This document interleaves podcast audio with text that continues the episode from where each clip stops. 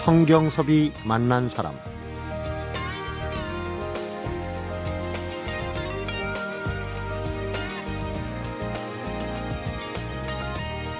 행동거지를 바르게 해라. 마음가짐을 올바르게 가져라. 이런 말들은 자주 들어서 익숙한 말들이고 반면에 너 자신을 마음껏 한번 드러내봐라.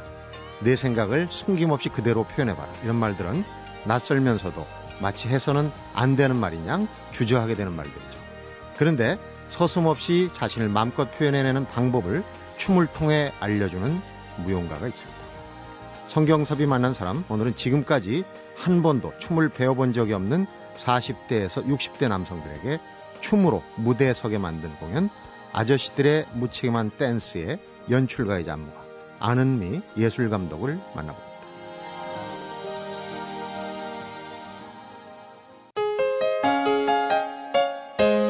안은미 감독님 어서 오십시오. 어이, 안녕하세요. 네. 안녕하세요. 흥이 많으시네요. 우리 시그널 뮤직이 그렇게 신나는 음악 조금 약간은 신나는데 그 몸짓이 그냥 또 바로 그 음악에 맞춰가지고 가시네. 맑고 투명하네요, 음악이.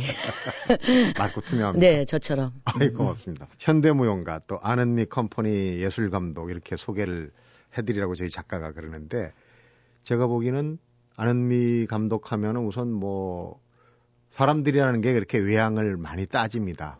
네, 네. 오늘도 빡빡머리로 나오셨는데 네. 뭐 항상 안 감독 얘기할 때 뭐 도발적이다. 어? 또 이 예측 불허다.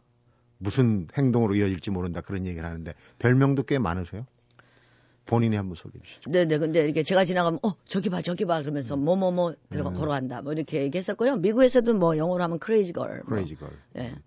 네. 이제 미쳤다는 얘기보다는 우리가 이제 미친다는 얘기가 어디에 도달한다는 얘기 아니에요. 빠져든다는 얘기겠죠. 좋게 아, 전자는 전자의 XX는요. 네. 어, 좀 진짜로 미쳐 보이는 거고요. 네. 미국에서 들었던 거는 음, 말씀하신 음. 방금 말씀하신 좀 뭔가 집중하는 느낌, 어딘가 하나에 좀 열광적인 그런 캐릭터로 좀 비친 건데 둘 다 괜찮아요. 네. 20대 이제 본인의 이름을 단 무용단을 창단했고 국내보다는 외국에서 더 많이 알려졌어요. 이제 뉴욕 쪽에 유학을 하시면서 거기서 네 뉴욕에서 한 9년 살았으니까요. 네. 네. 그냥 뭐 유학 가려고 갔던 건 아니고 그냥 좀 보따리 싸고 떠났었던 건데 음. 예. 본의 아니게 다시 돌아왔어요. 예. 2000년도에 네. 대구 시립무용단장으로 좀 오라 그래서 재밌겠다 그래서 왔었고 하니까 네. 한 9년 정도 거기서 좀 놀았던 것 같아요. MBC하고도 10여 년 전에 네네. MBC 창작무용제에서 네네. 입상 우수상 받으신 네네. 그런 경험도 MBC하고는 네. 좀 인연이 있으십니다. 네네 그때 처, 최초로 우리나라의 그 안무자 콩쿨 같은 거였었는데요. 네. 네, 상금이 많았었어요. 음. 네, 박영구 이사장님이 되시면서 천만 원이었어요 그 당시 91년도에. 그래서 돈 받아서 이제 유학 가려고 그랬는데 2등 하는 바람에 뭐 세금 떼고 다 하니까 뭐 수고비 좀 떼드리니까 뭐 돈 돈 백 남길래 잘 쓰고 예, 예. 네. 비명도시라는 작품으로. 음. 이렇게 인터뷰할 때마다 이제 빠지면 안 되는 양념이 왜 이렇게 머리카락을 짧게 하고 다니시냐. 원래 예전에 뭐 삼성과 델라 보면 머리카락에서 힘이 나오고 그러는데 네. 오히려 이제 거추장스러운 겁니까? 머리카락조차. 제가 스물아홉에 밀었으니까 아마 그때 이제 그동안 너는 누구이냐, 음. 나는 누구이냐라는 고민을 많이 하죠 이 사회에서. 네.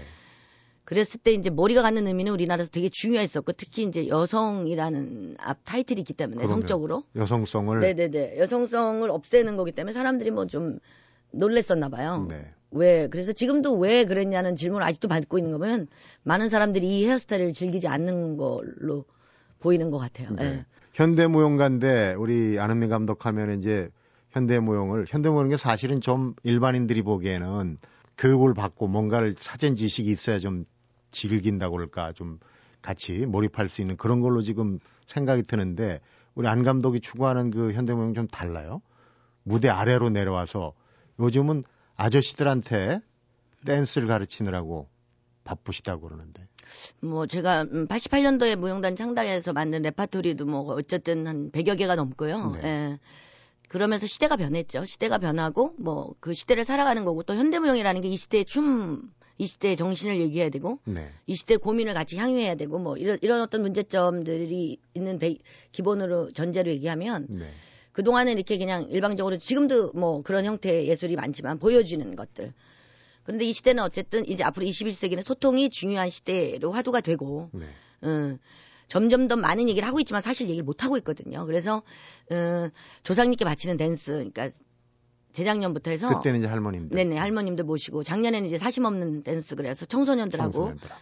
그리고 올해는 이제 우리나라 이 땅의 오빠들 아저씨들 모시고 이제 아저씨들을 위한 무책임한 댄스라는 음. 작업 명으로 같이 이제 모셔서 같이 무대에서 이제 춤을 추는 거죠. 춤으로 얘기하는 음, 어떤 소통 네. 그런 작품을 하고 있는 거죠. 지금은 발음을 댄스라고 하셨는데 네. 제목으로 글로 표현할 땐 댄쓰라고 그랬어요. 그러니까 좀 강렬한 겁니까? 댄스하고 네네네. 댄스. 네. 음성학적으로 볼때 음. 그냥 사심 없는 댄스 그럼 왠지 김 빠지고 좀 힘없고 그래서 예, 조상님께 바치는 댄스는 이제 어른께 드리니까 좀 예의를 갖췄고 네. 예, 사심 없는 댄스 오빠들에게 바친 무책임한 댄스를 이제 무책임한 댄스 그러면 이게 영어 발음이 좀 이렇게 힘이 빠져요. 그래서 저희가 인위적으로 좀 어, 고유명사처럼 만든 거죠. 네. 댄스 그래가지고 좀 뭔가 이렇게 끝이 예, 뭔가 명확할 것 같다라는 음. 그 메시지를 전하고 있죠. 강렬한 춤 사이가 네. 나올 것 같아요. 근데 그 할머님들하고 그 다음에 10대 청소년들 얘기는 이따가 차차 하기로 하고 아저씨들을 말하자면 목표로 삼은 그런 이제 따로 이유가 있습니까? 아저씨들이 좀 안 돼 보여서 춤이라도 좀 추게. 음, 그랬던 건 아니고요. 제가 이제 할머님들도 모셨고 이제 generation이 다른 generation을 이제 3년을 거쳐서 제가 이제 리서치를 하다 세대별로 네네. 하다 보니까. 그러니까 문화 계층별로 이렇게 계층별로 가지고 있는 향유하고 인식하는 춤이 뭐냐에서 출발해서 할머니를 했는데 네. 그 결과가 너무 재밌었어요. 그러니까 관객들을 위한 게 아니라 저한테도 너무나 많은 공부가 됐어. 그, 그 과정이 너무나 많은 이야기들을 저한테 스토리텔링을 주는 거예요. 그래서 네. 고등학생들은 어, 작년에 6개월 동안 해보니까 이제 아이돌 댄스를 추죠. 네. 이제 춤을 춰봐달라고 길거리에서 물으면 전부 이제 거의 아이돌 댄스. 음. 세대가 다른 거죠. 그리고 아저씨들은 이제 거의 뭐 73년, 63년 뭐 이렇게 그, 그 세대니까 아이돌 댄스 추기는 약간 좀 지나간 세대고 네. 미디어 세대는 아니거든요. 그래서 이제 그러면 남성들 부터 여성에 대한 어떤 포커스들은 많은데 남자들만 주목한 어떤 것들이 없어요. 그래서 뭐 남자들이 뭐 무력하다, 뭐 힘없다 이런 게 아니라 남자들의 세계는 어떨까 춤으로 모아놓으면 그런 음. 아이디어를 가지고 이제 전국에 카메라 메고 또 돌아다니게 된 거죠. 그러니까 아저씨들이 무대 주인공일 거 아닙니까? 네네. 그러니까 어떤 아저씨들을 선별해서 어떤 춤, 그 춤을 물론 아저씨들이 춤을 따로 출 기회가 많지 않기 때문에 잘 추는 사람들은 아닐 거라는 생각이 드는데. 네, 춤 그러면 뭐 요새 또 TV에 너무나 잘 추는 젊은 친구들이 많아서 춤 그러면 되게 겁을 내세요. 네. 저렇게 춰야 되는 거 아닌가. 그래서 제가 원하는 춤은 그런 건 아니고요. 예. 40대에서 60대 분이시니까. 근데 사람을 이렇게 들여다보면 각자 너무나 개성이 있잖아요. 네. 그리고 그런 배워서 무엇을 보여야 된다는 강박증이 있는 공연은 아니에요. 이미 그 자체로 완성이 되어 있는 자연 그대로의 어떤 인간, 네. 어, 역사성을 이미 한 몸에 갖고 있는 그 몸을 관찰하려고 만나는 거기 때문에 이게 뭐 춤 경연대회가 아니거든요. 음. 그러니까 인간이 음악이 나오면 춤을 추잖아요. 춤이라는 건 어떻게 보면 이제 노동하는 근력의 반대거든요. 네. 그래서 해방이라고 느껴지는 순간 인간은 팔을 바깥으로 펼칠 때거든요. 노는 거잖아요. 네네. 노는 거. 그래서 그냥 펼칠 수 있는 기회를 주시 드리는데 그냥 드리면 뻘쭘 마시고 노래방 가서 하시는 게 되는데 노래방에서 하는 건 잘 기억도 잘 못 하시고 네. 그래서 좀 우리가 객관적인 무대에서 바라보면서 우리 서로 움직임으로 소통하게 되는 기회를 만들어 드리는 거죠. 네. 근데 완전히 다른 사람들이 되시거든요. 음. 장소가 다 바뀌기 때문에 그런 걸 보는 저희도 즐- 즐겁고 그걸 바라보는 관객도 아저씨들이 계실 거고 네. 또 사회도 그 공연을 통해서 아저씨들에 대한 어떤 이미지라든가 그리고 앞으로 우리가 사회가 고민해야 될 문제점들이 아마 만들어질 거라고 저는 생각하는 거죠. 음. 그러니까 그런 춤출 아저씨들은 어떻게 오디션을 해서 거쳐서 네, 이번에는 오디션 공고를 냈어요. 음, 경쟁이 셉니까? 아니 경쟁 세지 않죠. 예, 그리고 부끄러워하고 다들 이렇게 하시는 이유고 아, 내가 뭘 잘하겠나. 그래서 어, 오디션 하니까 오디션 자가 들어오니까 많이 안 오셔서 이제는 모집합니다. 그래서 누구든지 음. 환영입니다. 이렇게 문구를 좀 바꿔서 계속 공고를 하고 있어요. 예. 네. 누구든지 오시면 됩니다. 네. 네. 저도 아저씨 대- 세대의 좀 앞부분에 있는 네, 네. 저희 때는 춤출 기회가 가끔 있었어요. 옛날 고고장 디스코. 네, 네, 네, 네. 근데 지금 아저씨들은 보면은 끼리끼리 무대를 만들어주면 잘 노는데 이렇게 이제 멍석을 깔아준다고 그러지. 이러면 이제 조금 뭔가 주눅이 드는 그런 경우가 있을 것 같아요. 네, 근데 제가 지방 다니면서 진짜 어떤 세 분이 야외 무슨 데 아무도 없는 밤 늦게 세 분이서 노는데 너무 잘 노시는 거예요. 너무 춤을 잘 추고 그러니까. 그거를 뭐 가리킨들 그걸 가리키려면 몇 년이 걸리겠어요. 40년이 넘는 세월을 통해서 스스로 체득한 어떤 스스로의 언어잖아요. 그 스스로의 춤. 그래서 그, 그 많은 것들이 훨씬 더 매혹적이라고 저는 생각하는 거죠. 네. 네. 그러니까 세대 간의 몸의 표현, 아까 얘기하자면 이제 일하는 거에 반대 아닙니까, 네네. 춤이. 근육도 쓰는 근육이 다르죠. 다르다고 네네. 그러셨는데, 아저씨들, 그전에는 이제 10대 청소년, 또 그전에는, 어, 할머님들. 네. 조상님께 바치는 또 사심 없는, 요번엔 무책임한 댄스인데, 네네. 그 무대 밑에서 선발한 그런 사람들의 춤 얘기 참 재밌을 것 같으네요. 기대가 됩니다. 성경섭이 만난 사람, 오늘은 현대무용과 아는미 예술감독을 만나보고 있습니다.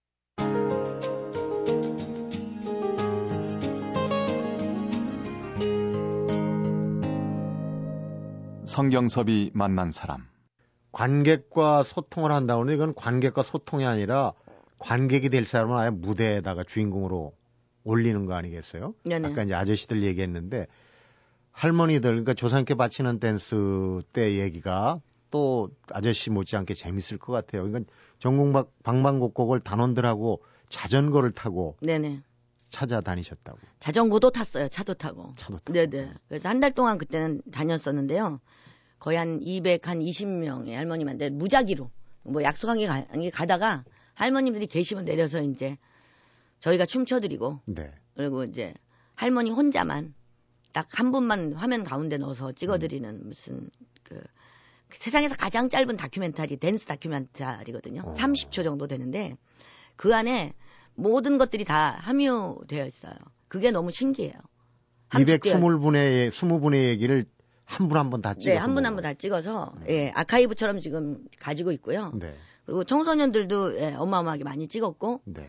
근데 할머님들이 직접 무대에 섰을 때 저도 처음 하는 작업이라 과정은 되게 힘들었어요. 그걸 안 해봤던 진행 방법이고 음. 할머님들을 모시고 과연 이게 뭐가 될까 그랬는데 생각보다 너무나 무대에서 많은 얘기들이 나타나시고 네. 그분들이 이제 그때는 영주에서 모신 한 20분의 할머니하고 전북 익산에서 전 음. 모신 부부 할머니 할아버지를 했는데 되게 이상했던 반응이 그 전에 이제 저희들이 할머니 춤들을 보고 영향받은 것을 무용수도 20분 정도 추고 네. 전국에서 모신 할머님들 영상을 봐요. 그때 이미 사람들이 마음속에서 자기가 알고 있는 어떤 사람의 춤이 다르게 보이는 어떤 역사성을 잃게 되는 거예요. 네. 관광버스 춤, 막춤, 술 음. 먹으면 추는 춤이라고 어떻게 보면 하잘은 그냥 사회적으로 보면 되게 문화적으로 가치 없는 것들이 음, 갑자기 것들이. 어떤 그 역사성을 가지고 인류학적인 어떤 기호들을 가지고 시간성을 가지고 자기한테 다가오는 놀라운 사실들을 발견하게 됐던 것 같아요. 네. 저도 그랬었고. 그래서 그 할머니들 영상으로 쭉 만나보고 뒷 배경도 너무 다르고 지나가는 사람도 다르고 음. 그래서 사람들이 20분 동안 그 많은 것들을 보다가 진짜 어머님들이 무대에 나오는 순간 이 어머님들을 바라보는 시선이 달라지는 거죠. 그들이 네. 춤추는 게 막 춤이 아니라 정말 이것은 한국 사회가 가지고 있는 정서적인 어떤 함축적인 움직임을 보는 거예요. 음. 배우지 않았고 가르치지 않았던 인위적이지 않고 아주 살아있는 그 자체의 생명력이 있는 춤을 보는 거죠. 아주 유기농도 그런 유기농이 없는 거죠. 현장의 춤. 네네네. 그런데 할머님들이 참 이게 신명이 나시면은 정말 뭐 어찌할 바 모르게 그런 신명이 나시는데 속된 말로 발동이 걸리는 좀 시간이 걸리지 않습니까? 현장에서 그게 처음에 춤 한번 춰보세요. 그러면 처음에 좀 뻘쭘했을 것 같은데요, 할머니. 그런데 안 그러셨어요. 음. 일단 저희가 저희 공연을 먼저 보여드렸어요. 그랬더니 음. 너무 힘들겠다고 열심히 잘한다. 일, 일단 오실 때 마음이 좀 음. 마음감이 다르고 무대를 보니까 또 달라지시고. 처음 그러니까 현장에. 네, 딱 극장에 도착하시면서 어머 이거 장난이 아닌가 봐. 음. 왜냐면 저희가 영주 찾아다니면서 두 번 찾아뵙고 이렇게 이렇게, 이렇게 할 거니까 음. 순서는 저희 무용수들이 이렇게 손만 잡고 나가시면 된다. 복잡하지 않다. 이렇게 좀 편안하게 해드렸는데 막상 극장에 오니까 이게 현실 감각으로 좀 오시나 봐요. 음. 그래가지고 정말 목숨 바쳐서 하고 가셨던 것 같아요. 처음에 네네. 현장에 찾아뵐 때, 네네. 그러니까 이제 전국 각지에 찾아뵐 때 빡빡머리한 어떤 사람이 쭉 이끌고 와가지고 네. 춤을 한번 춰보시라고 하는데 네. 처음에 반응이 금방 왔을까요? 그때도 에피소드가 좀 있었을 것 같은데요. 아니, 일단 저희가 막 들이닥치면 음, 약 파는 사람인 줄 알기도 하고, 네. 어, 뭐 전화 드리면 어떨 때는 기분 나빠하기도 하세요. 어디서 왔느냐. 음. 그래서 아니 그런 게 아니고 저희는 뭐, 뭐 예술가인데 무용단인데 전국에 이런 걸 찍는다 그러면 일단 와보셔. 그리고 어떤 할머니들이 가면 뭐 드시고 계세요. 그러면 음. 저희 또 부침개 비춰서 막 먹이시고 그리고 그 처음에는 아, 못 일어나셨던 할머니가 나중에 저희가 이제 공연하고 막 이런저런 얘기 같이 놀아드리고 그다음에 또 찍고 이런데 무릎이 아파서 못 일어나는 할머니가 고맙다고 이렇게 일어나셔서 춤을 추시는 장면도 와. 나오고요. 그러니까 작은 일이지만 예, 그분들에게는 엄청난 에너지가 같이 소통이 된다는 걸 알게 됐죠. 그래서 고맙다고 막 문 밖까지 나오셔서 그 추운 날 음. 하시고 예. 아무튼 너무나 그 장면 장면이 예, 어떻게 일일이 다 말씀드리려면 밤새야 되기 때문에 네. 예. 신명이 그만큼 중요한 겁니다. 네네. 춤이라는 게 되게 살면서 우리에게 정말로 필요한 어떤 언어라는 게 정말 구체적으로 알게 된 그런 좋은 기회였던 것 같아요. 네. 안은미 감독은 어릴 적부터 이제 무용을 했는데 원래 시작은 고전 무용, 한국 무용으로 시작하셨죠. 네네네. 한국 무용으로 네. 시작했는데 현대 무용 그것도 이제 지금 주변에서 파격이라고 얘기하는 그쪽으로 간 건 어떻게 보면 좀 어떤 부분 사회에 대한 반발이나 이런 게 작용을 한 겁니까? 고향을 보니까 굉장히 그 영주시잖아요. 네네. 안동하고 아주 전통이라 그러면은 그 서로 장을 겨루는 그런 지역인데. 아니 본정만 영주고요. 네. 저는 한 살 때 유학 왔어요. 서울 음. 어머님이 이제 데리고. 그래서 사실 영주에 대한 기억은 없고요. 네. 저는 거기 뭐 서울 사람이죠, 사실은. 근데 뭐 제가 한국무용 하면서 무슨 무슨 그 어린 나이에 제가 뭘 알았겠습니까? 그러나 이렇게 감각적으로 인식되어지는 것들이 이제 한국무용 하면 이제 동선이 좀 소극적이죠. 네. 어린 저에게는 너무 답답했어요. 그래서 좀 부채춤도 쳐봤고 뭐 살풀이 했는데 이거 말고 좀 더 다른 게 있을 것 같다. 나를 좀 어떻게 좀 뜨겁게 해줄게. 음. 그래서 막 찾다가 이제 발레도 봤는데 발레는 더더욱이나 나랑 아니다. 이러면 좀 갖춰져 있는 뭔가 정서적으로 이렇게 약속이 많잖아요. 발레는 네. 규칙이 심하고. 그래서 규칙 있는 건 나랑 또 안 맞다. 이게 뭔가는 아닌 거다. 근데 누가 맨발로 춘다 그러더라고요. 현대무용을. 음. 응, 자기 언니가 맨발로 현대무용을 한대. 맨발 딱 떠오르니까 막 산에서 누가 뛰어노는 그림이 막 떠오르는 거예요. 네. 이- 적어도 이 정도는 돼야 자유가 있을 것 같다. 그래서 전 그 막연히 제, 제게 주어진 어떤 자유권 그런 거를 좀 얻으러 갔던 거죠. 네. 응. 국내에서 여러 이제 그 공연 단체 장도 맡고 그러셨는데 대구 시립무용단 단장을 네, 한동안 하셨어요. 네, 잠시. 네. 대구란 지역도 사실은 상당히 보수적인 지역인데 네. 안은미 감독이 툭하면이라고 그러면 조금 심한 표현인데 그 우통도 벗어 제끼고 춤을 추고 그러시는데 그 지역에서 그 시립무용 단장을 하시면서는 어려움은 없었습니까? 아무래도 외부에서 처음 오다 보니까 지역 사람이 아닌 거니까 이제 좀 뭔가 그리고 좀 잘 익명이잖아요. 잘 정체불명의 어떤 아이가 뉴욕에서 온다 그러는데 네. 사람들이 얘가 또 와서 무슨 이상한 짓을 할까 음. 하고 좀 굉장히 좀 걱정을 많이 하셨죠. 그래서 뭐 사건이 많았는데 시간이 지나니까 그런 게 아니라는 걸 너무 아시잖아요. 네. 네, 그래서 저희가 가서 단원들도 너무 열심히 하고 45명이 정말 제가 한 3년 7개월 있었는데 음.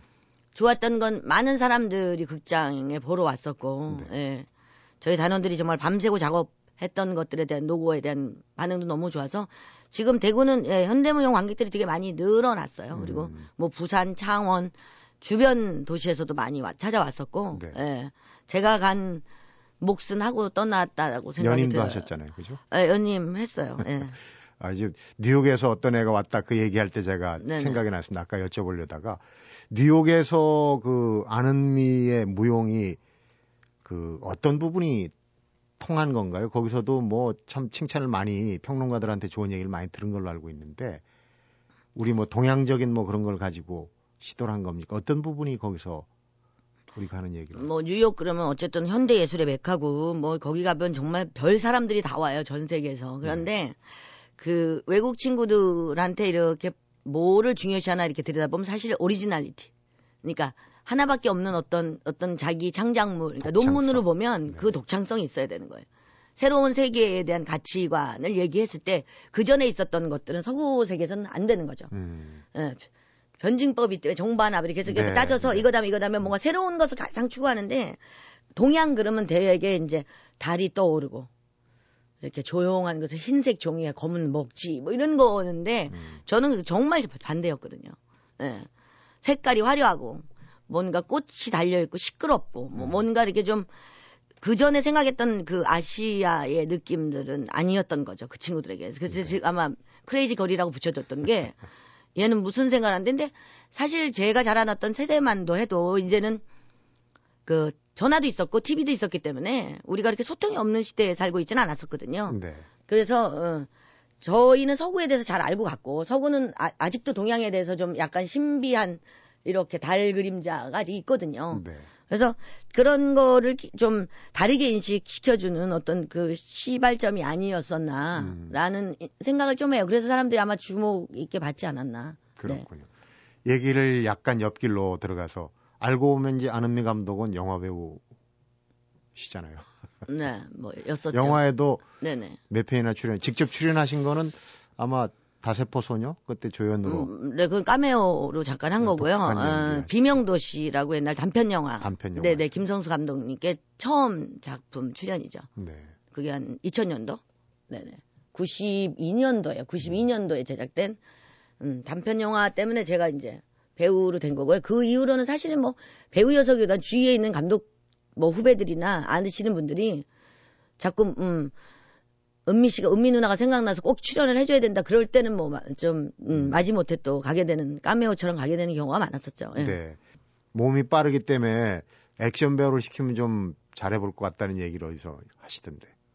아, 그, 비명도 씨도 사실은 그 쫓기는 여자, 이름 모르는 남자한테 포- 그냥 쫓기어서 나중에. 살해당하는 여잔데요. 어.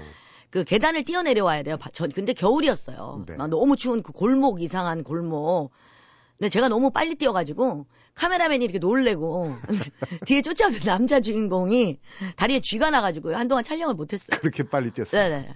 그때는 뭐 한 20년 전이니까 날라다녔죠. 뭐. 네. 예, 지금은 뭐 그 정도까지는 안 날리겠지만, 예. 제가 좀 빠른 편이라 또. 예. 네. 이 얘기 듣고 영화 감독 중에 그 안은미 감독의 그 개성과 빠른 몸을 네. 에, 높이 평가하는 감독이 있으면 액션 배우로 좀 데려다가 픽업을 예, 해도 중국에 태어났으면 네. 공중에서 아마 안 내려오지 않았을까 싶어요. 네. 안은미 감독의 춤에 대해서 잠시 좀 더 궁금한 점을 물어보도록 하겠습니다. 성경섭이 만난 사람 오늘은 현대무용가 안은미 예술 감독을 만나보고 있습니다.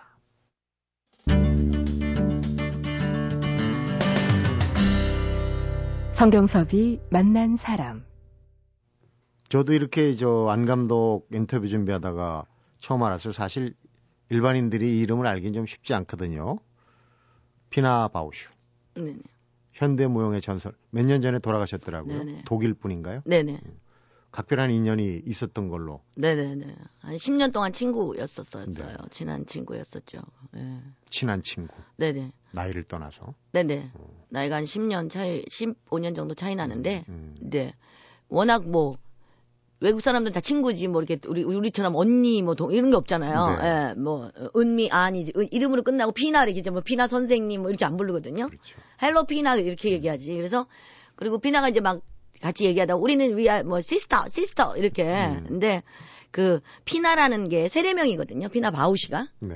예, 근데 저도 그 대학교 때 받았던 그 세례명이 세라피나예요. 어, 그래요. 예, 그래서 어머 우리 같은 피나다 막 이래가지고 예, 어 시스터야 막 이러면서 예, 좋아하셨던 기억이 나네요. 예. 음. 네.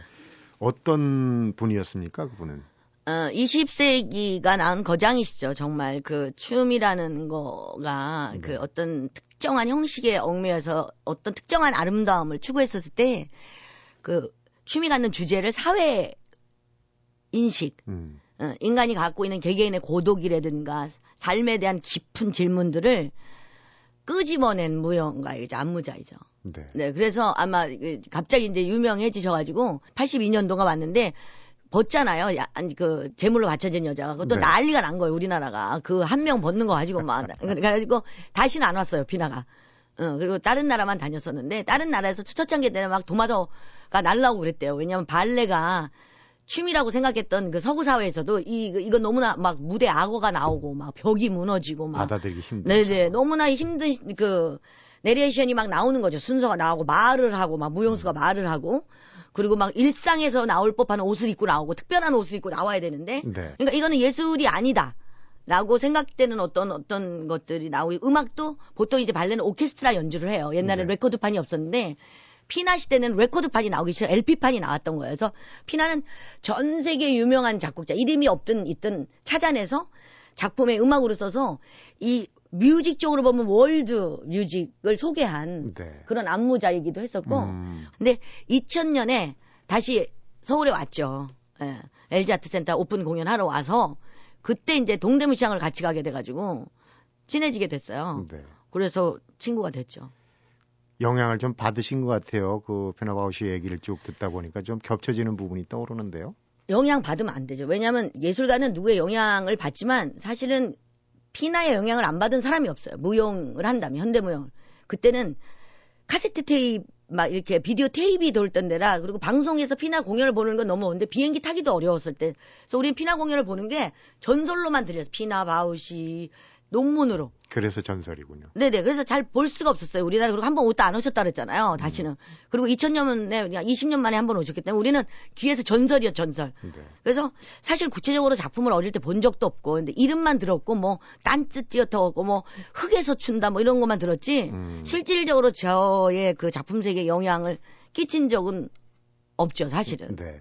우리 한 감독도 뭐 세계적인 페스티벌에 초청도 받고 뭐 여러 가지 활약을 했습니다만은 그건 이제 일일이 오늘 얘기하기가 시간이 네. 부족하고 그 남다른 어떤 그 안무 춤 사이로 어 반향이 좀 컸어요. 그러니까 이제 무덤 연작 시리즈 은하철도 999를 패러디한 겁니까? 은하철도 빵빵빵으로. 네네네. 있고 또 신춘향도 있고 그런데 그런 그 춤사위가 남다르게 기존의 이제 현대무용을 생각하는 분들이 볼 때는 좀 어, 남다르다고 생각을 했을 거예요. 근데 그런 춤의 변화가 아, 그 무용을 하신 지꽤 오래됐잖아요. 네 오래됐죠. 몇 년이나 되셨습니까? 뭐 뛰어 뛰어놀고서 하면 한뭐 예, 40년 넘은 것 같고요. 무용단 만든 건 88년이니까 뭐한 네. 예. 그런 20, 이제 딱 30년? 네. 아는미의 춤의 변화, 춤사의 변화라고 한다면 어떻게? 어떻게 보면 작가들을 보면 자기 성장기인 것 같아요. 예. 20대부터 30대까지는 너는 누구냐, 왜 사느냐. 그래서 주로 이제 뭐 했던 게 무덤, 달, 어, 다른 여성성, 너가 여자인 게 뭐 도대체 사는데 무슨 의미냐. 음, 그리고 한국 사람인 게 무슨 의미냐서부터 시작해서, 예. 그리고 카페 뭐, 저, 죽으면은, 죽는 게 제일 두려웠어요. 그러니까 우리가 왜 용기를 없이 살아야만 하는가. 가만히 생각하니까 죽는 게 두려운 거예요. 굶어 죽을까봐 두렵기도 하고, 네. 누군가 왕따 시켜서 나 성공 못하게 할까봐 두렵고, 그래서 그 두려움의 근원이 뭘까. 아, 인간은 한 번 죽은 것 때문에 그 죽음 앞에서 나약해지고 그게 두려워서 한계가 있는 한 거죠. 발짝을 못 나가는 어떤 인간이 아닌가. 그래서 그거에 대한 끊임없는 성찰을 좀 하고 싶었고요. 음, 그것에 대한 답을 어느 정도 얻고 나니까 다음 질문들이 오는 거죠. 그렇다면 삶을 어떻게 살아야 되나? 어, 떻게 사는 게 가장 자기다운 삶인가에 대한 유희. 뭐 그래서 카페 시리즈도 가고. 음. 네. 그래서 그러다가 막 그런 고민들이 다 이렇게 쌓여 있는 게 제목에 좀 묻어나는 스타일이고요. 네. 그리고 나서 제가 이제 대구 시립무용단 하면서 대구의 역사에 대해서 이제 관심, 왜냐면 그게 전체 시를 대표하는 거니까 대구 역사에 대한 것을 대구 별곡이라는 작품을 시작해서 조금 사람들이 쉽게 좀 이해할 수 있는 어떤 성냥 파는 소녀 뭐 이런 거를 다 패러디해서 각색해서 또 다시 사람들에게 좀 쉽게 다가가지만 그래도 안은미가 가지고 있는 장점들, 현대무용이 가지고 있는 어떤 시대를 어쨌든 좀 건너뛸 수 있는 창의성, 뭐 이런 거를 좀 가미한 그런 작품들을 많이 하게 된 거고, 네. 이제는 이제 그런 것도 다, 다 겪어봤으니까, 지나고. 네, 이제 지나오니까 좀 더 시야가 넓어진 것 같아요. 어, 옛날엔 중심이 저였다면, 중심이 이제 바깥으로 와서, 어, 나를 있게 한 사람들, 내가 사는 이 사회에서 내가 가지고 있는 장점이 어떻게 쓰여져야 앞으로 이 사회에 조금이라도 좀 도움이 될 수 있는가 춤으로 뭐 이런 질문을 하게 되다 보니까 이렇게 네. 할머님도 만나게 되고 뭐 이렇게 좀 이제 바깥쪽으로 사람들을 만나는 작업으로 현대춤이라는 것을 재해석하려고 하고 음. 현대춤에 대한 어떤 인식도 좀 새로워져야 된다고 생각하는 거죠. 그래서 네. 어떻게 얘기하다 보면 생각하니까 항상 제자리에 있는 것을 제일 싫어하는 사람인 것 같아요. 저는. 네. 예. 좀 사회성을 갖게 된다는 얘기를 들립니다. 그런데 사회에 사니까요. 혼자 사는 게 아니니까 무인도의 삶을 알아서 하면 되죠, 뭐. 예.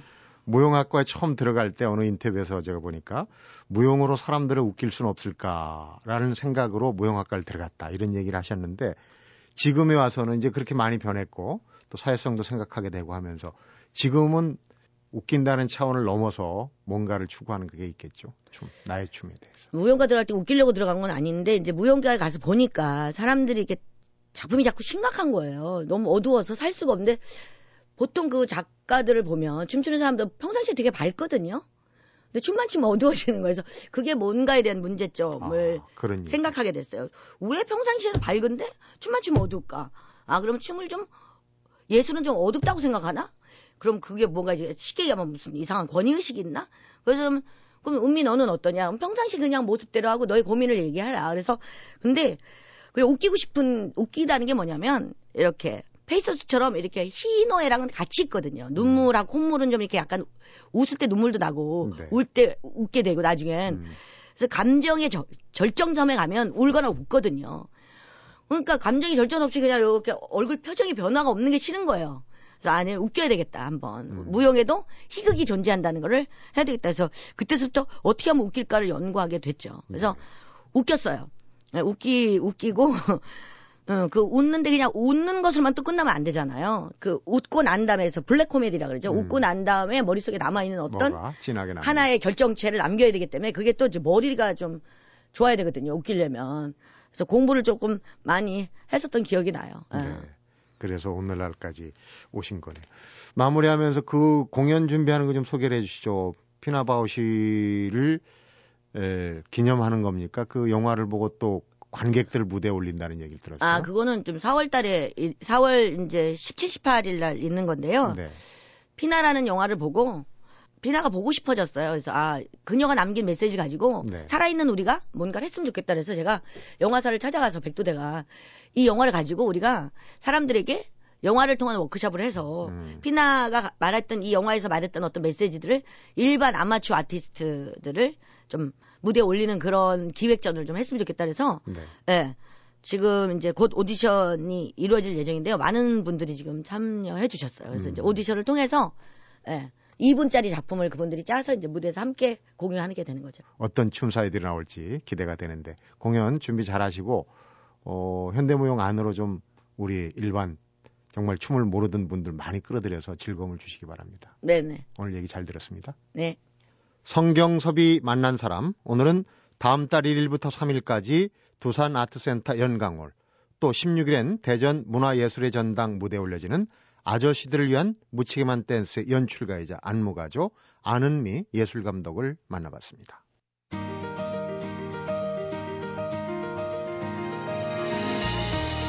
세상에서 제일 용기 있는 사람은 다른 사람들의 생각이나 시선이 그다지 중요하지 않은 사람. 또 다른 사람들처럼 살려고 하지 않고 자기 자신의 길을 가는 사람이니도 모르겠습니다. 오늘 아는미 예술감독과의 만남 이런 생각을 갖게 해주는데 행여 주변 시선이 두려워서 나만의 행복을 포기하고 살진 않는지 되돌아볼 일이에요. 성경섭이 만난 사람 오늘은 여기서 인사드리겠습니다.